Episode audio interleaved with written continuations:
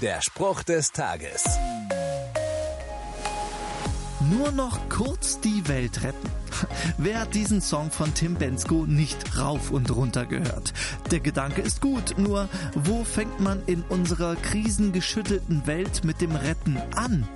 Hilfreich ist da die biblische Geschichte über den barmherzigen Samariter. Dieser hilft einem schwer verletzten Mann eines verfeindeten Volkes, über den er auf seiner Reise stolpert. Dann geh und mach du es ebenso, sagt Jesus seinem Zuhörer. Die Welt verändern fängt also im ganz Kleinen an, bei der Person, mit der wir unmittelbar zu tun haben und die akut unsere Hilfe braucht. Und was ist mit dem Rest der Welt? Ich glaube, Gott hat da so einen Plan.